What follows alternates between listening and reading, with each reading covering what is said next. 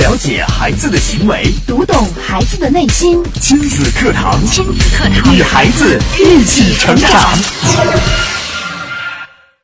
孩子将来步入社会、进入职场，评价他往往依据两个标准：职业能力和性格特点，而后者往往起决定性的作用。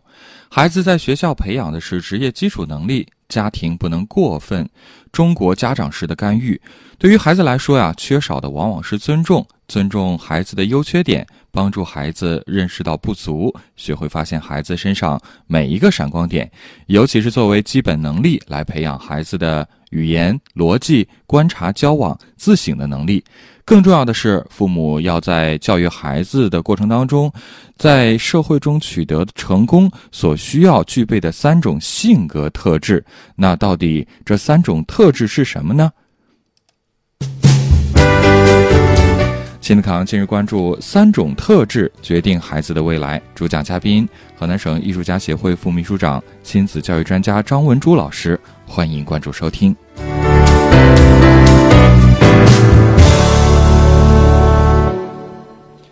我是主持人袁明阳，有请张老师。张老师，你好。你好。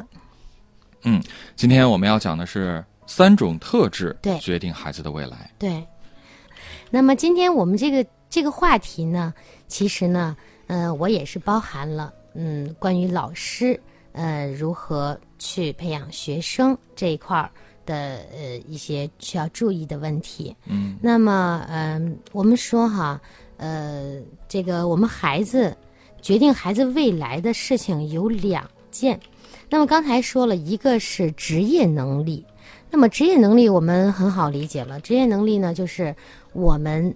真正要做的工作，你到底能不能胜任？业务水平，对你的业务水平怎么样？嗯，那么这个我们就是需要我们从小到大的学习，然后到你选择这个专业之后的磨练和充电啊。是。那么，呃，后者呢尤其重要。后者其实是在小的时候就已经奠定了很很厚重的基础了。嗯，如果你小的时候。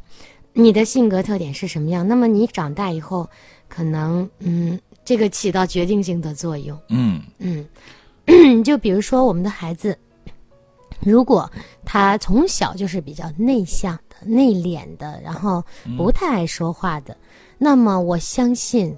嗯，他以后长大了，如果还是这样的性格，那他一定不会选择那种特别张扬的，然后嗯，那个经常需要跟人打交道的工作。对他一定会选择幕后或者是比较安静的工作。对啊，独立完成的。对，那么为什么我们说性格特点能够决定孩子的未来呢？嗯，那其实嗯，我们嗯，就是我们的生活中有很多很多的事例可以。去证明这一点，那比如说我们从小到大，哎，这个人交了有多少朋友？嗯，哎，这个人是不是别人都喜欢跟他玩儿？嗯，哎，那以后呢，到了工作单位，哎，我是不是嗯嗯各个方面领导啊、同事啊都很喜欢我，都很合得来？嗯啊，那么以后我的婚姻呢？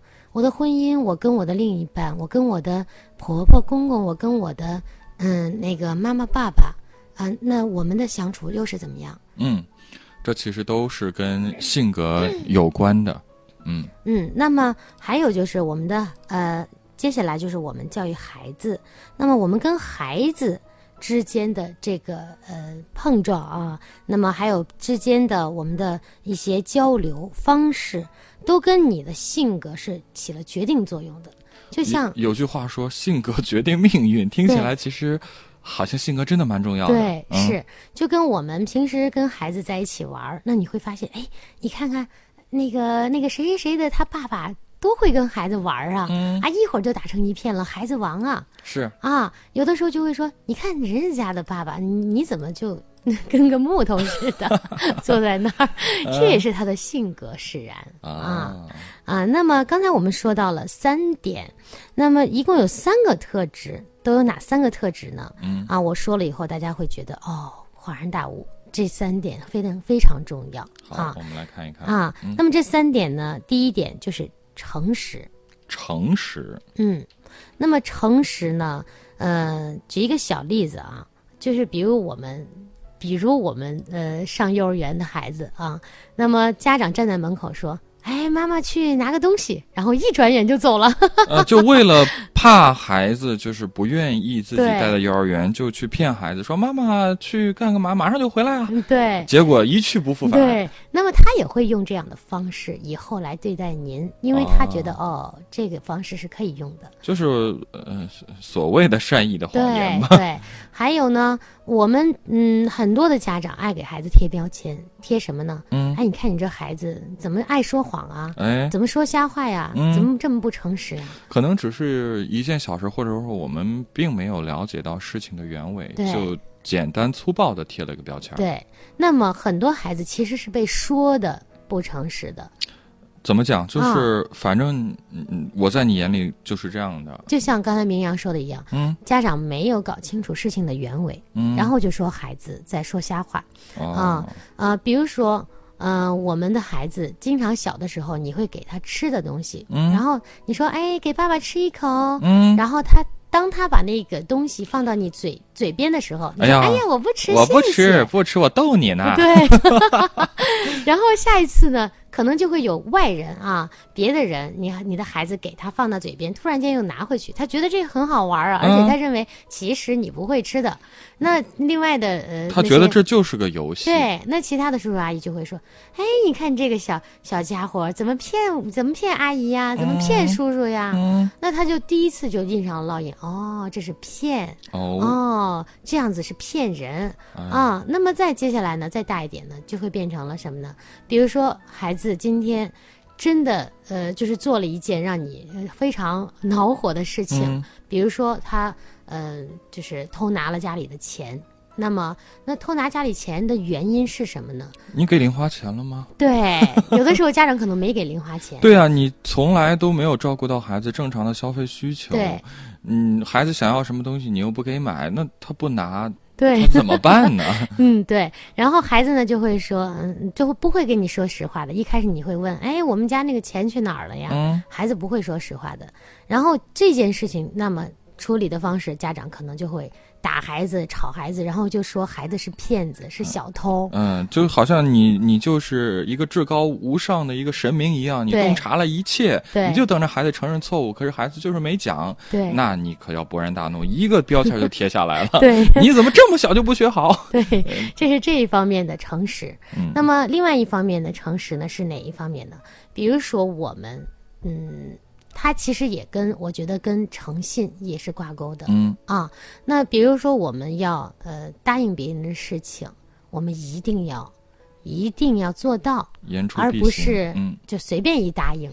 不能是敷敷衍呐、什么对的。嗯，对，而且呢，呃，我记得我从小到大上学的时候，我只记得一句话，嗯嗯，我们老师哈、经常会有一些呃，因为从小到大发生过很多的事情哈、嗯孩子们之间、学校之间，那可能有的时候老师问这件事情是谁做的，嗯然后班上鸦雀无声，没有人去回答。嗯啊，那么呃，甚至是就像我的两个孩子在家里边，如果发生什么事情，问哎这是谁做的，马上就会有人说是我做的，啊？这就是诚实。啊。啊那他会觉得从小养成的这个习惯，嗯，不要去就是你掩饰你的内心，或者是你掩饰你的错误，其实是对于你来说更大的负担。哦。啊，你你不如我诚实一些啊，这件事情确实是我做的不对，是嗯我做的。那么有错必改，你马上去改正，我觉得这也是一件很好的事情。或者说，其实一开始孩子可都可能都是讲诚信，都是诚实的，但是可能他承担了诚实的或者坦诚的一些呃后果，比如说他如果孩子承认了，可能家长会嗯对呵斥啊，严厉的惩罚呀，孩子其实就不敢再说实话了。而且是越来越严重啊！哦很多的孩子就是被家长给呃这样一次一次的打击，或者是否定，或者是打骂，嗯呃，变得不敢再跟家长说实话了。哦。嗯，就像嗯，孩子最简单的事情哈，嗯，就像孩子打碎了一个花瓶，嗯。那么如果他打碎了花瓶，那我们的家长就打他、吵他，那他嗯。下一次家长问谁打碎的，他一定不敢说，他一定不会再说是他打碎的。对，那你没有给他机会，你给他机会了，就是你你用你的方式告诉他。嗯对，你说啊。坦白从宽，抗拒从严，可是你是坦白从严，抗拒也从严，那我干脆就抗拒，我不承认不就行了？对，嗯。很多的孩子，嗯，真的就像明阳刚才说的非常好，嗯，呃，其实他生下来，他这是诚实是生下来就具备的，与生俱来的就是。天生的孩子就带有诚实的这个基因，对，只是后天可能这个程序没装对啊。对对，嗯啊，那么呃呃，第二点呢，就是勤奋。勤奋，嗯，勤奋是什么呢？勤奋是、呃，我们的就是我们的嗯，很多的国家就是相提并论起来，都会觉得哎呀，嗯，可能我们中国人比较勤奋、勤劳的，对呀、啊。我记得那个时候我去呃。泰国新马泰去旅游的时候，嗯嗯他们都说：“哎呀，泰国人，嗯、很休闲的呀。他们啊其实有很多时间都是不要工作的，然后哦都是我们内陆大陆的人、中国的人过去了以后，嗯嗯，在赚他们的钱，就说啊你们中国人真的很勤奋啊，啊。那么还有很多人说，哎呀，你看我们孩子现在呃都是主张用先进的教育理念啊。嗯你看国外的孩子都是玩儿啊，放了学以后，呃，那个吃喝玩乐，呃，没有那么重的课业负担。但是呢，他们认为的是国外的孩子也不不那么勤奋。嗯其实呢，国外的孩子也很勤奋啊。那么他们的勤奋在于他们他们最爱去的地方，他们的孩子最爱去的地方就是博物馆和图书馆、哦，啊。我们现在的这个氛围呢，呃，也慢慢的嗯嗯、呃开始营造了对啊。那么。但是你要是说，呃大部分孩子，你问他星期六、星期天想去哪儿啊？嗯游乐园呢？一定是 想去游乐场，而不是图书馆和博物馆。是，啊，那么每一个人勤奋的点是不一样的。嗯那么我们的孩子，呃，我们中华民族的这个优良传统啊，一那个美德也是勤奋，我们非常的勤奋。中国人，嗯、到世界各地都会被别人觉得，哎，他很他很努力，他很勤奋，他很用功，呃，那么他才能得到很多的回报，然后才能有自己的事业啊。嗯那这一点呢，也是被全世界公认的。嗯那么我们，呃嗯，第三点呢，就要说到协作。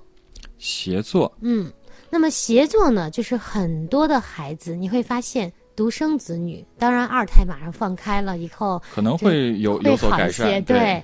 但是呢，我们之前独生子女比较多一些，对，嗯，独生子女的习惯就是一个人。因为他不知道怎么跟别人相处，也没这个机会，对，那么他的协作力呢就会差一些。差一些。对，那么呃，有句老话哈，嗯，当然这句话呢，我个人不是很赞同，但是，呃，也是很多人在说，嗯，嗯，说什么呢？中国人一个人是条龙，哦，一群人是条虫，这是为什么呢？一个和尚呃担水和两个和呃呃呃一个和尚挑水，两个和尚担抬水水抬 水，然后三个和尚就没水喝了。那是还是我觉得，嗯，是因为很多人在一块儿了以后呢，大家各有各的想法。嗯啊，那么有自己的想法了呢，就不太去呃去知道去协作，去有一个团队的这个意识嗯啊。那么呃，我们现在的孩子呢，家长呢，哎，也会有很多的这个呃建议，也会有很多的活动带着孩子。嗯那其实呢，嗯、在很多的现在的私立学校啊，他们现在已经开开始这样做了，嗯，就是我们的奖只有团体奖。哦，啊，我们没有个人奖，没有个人奖。让你必须是一个团队来拿这个奖。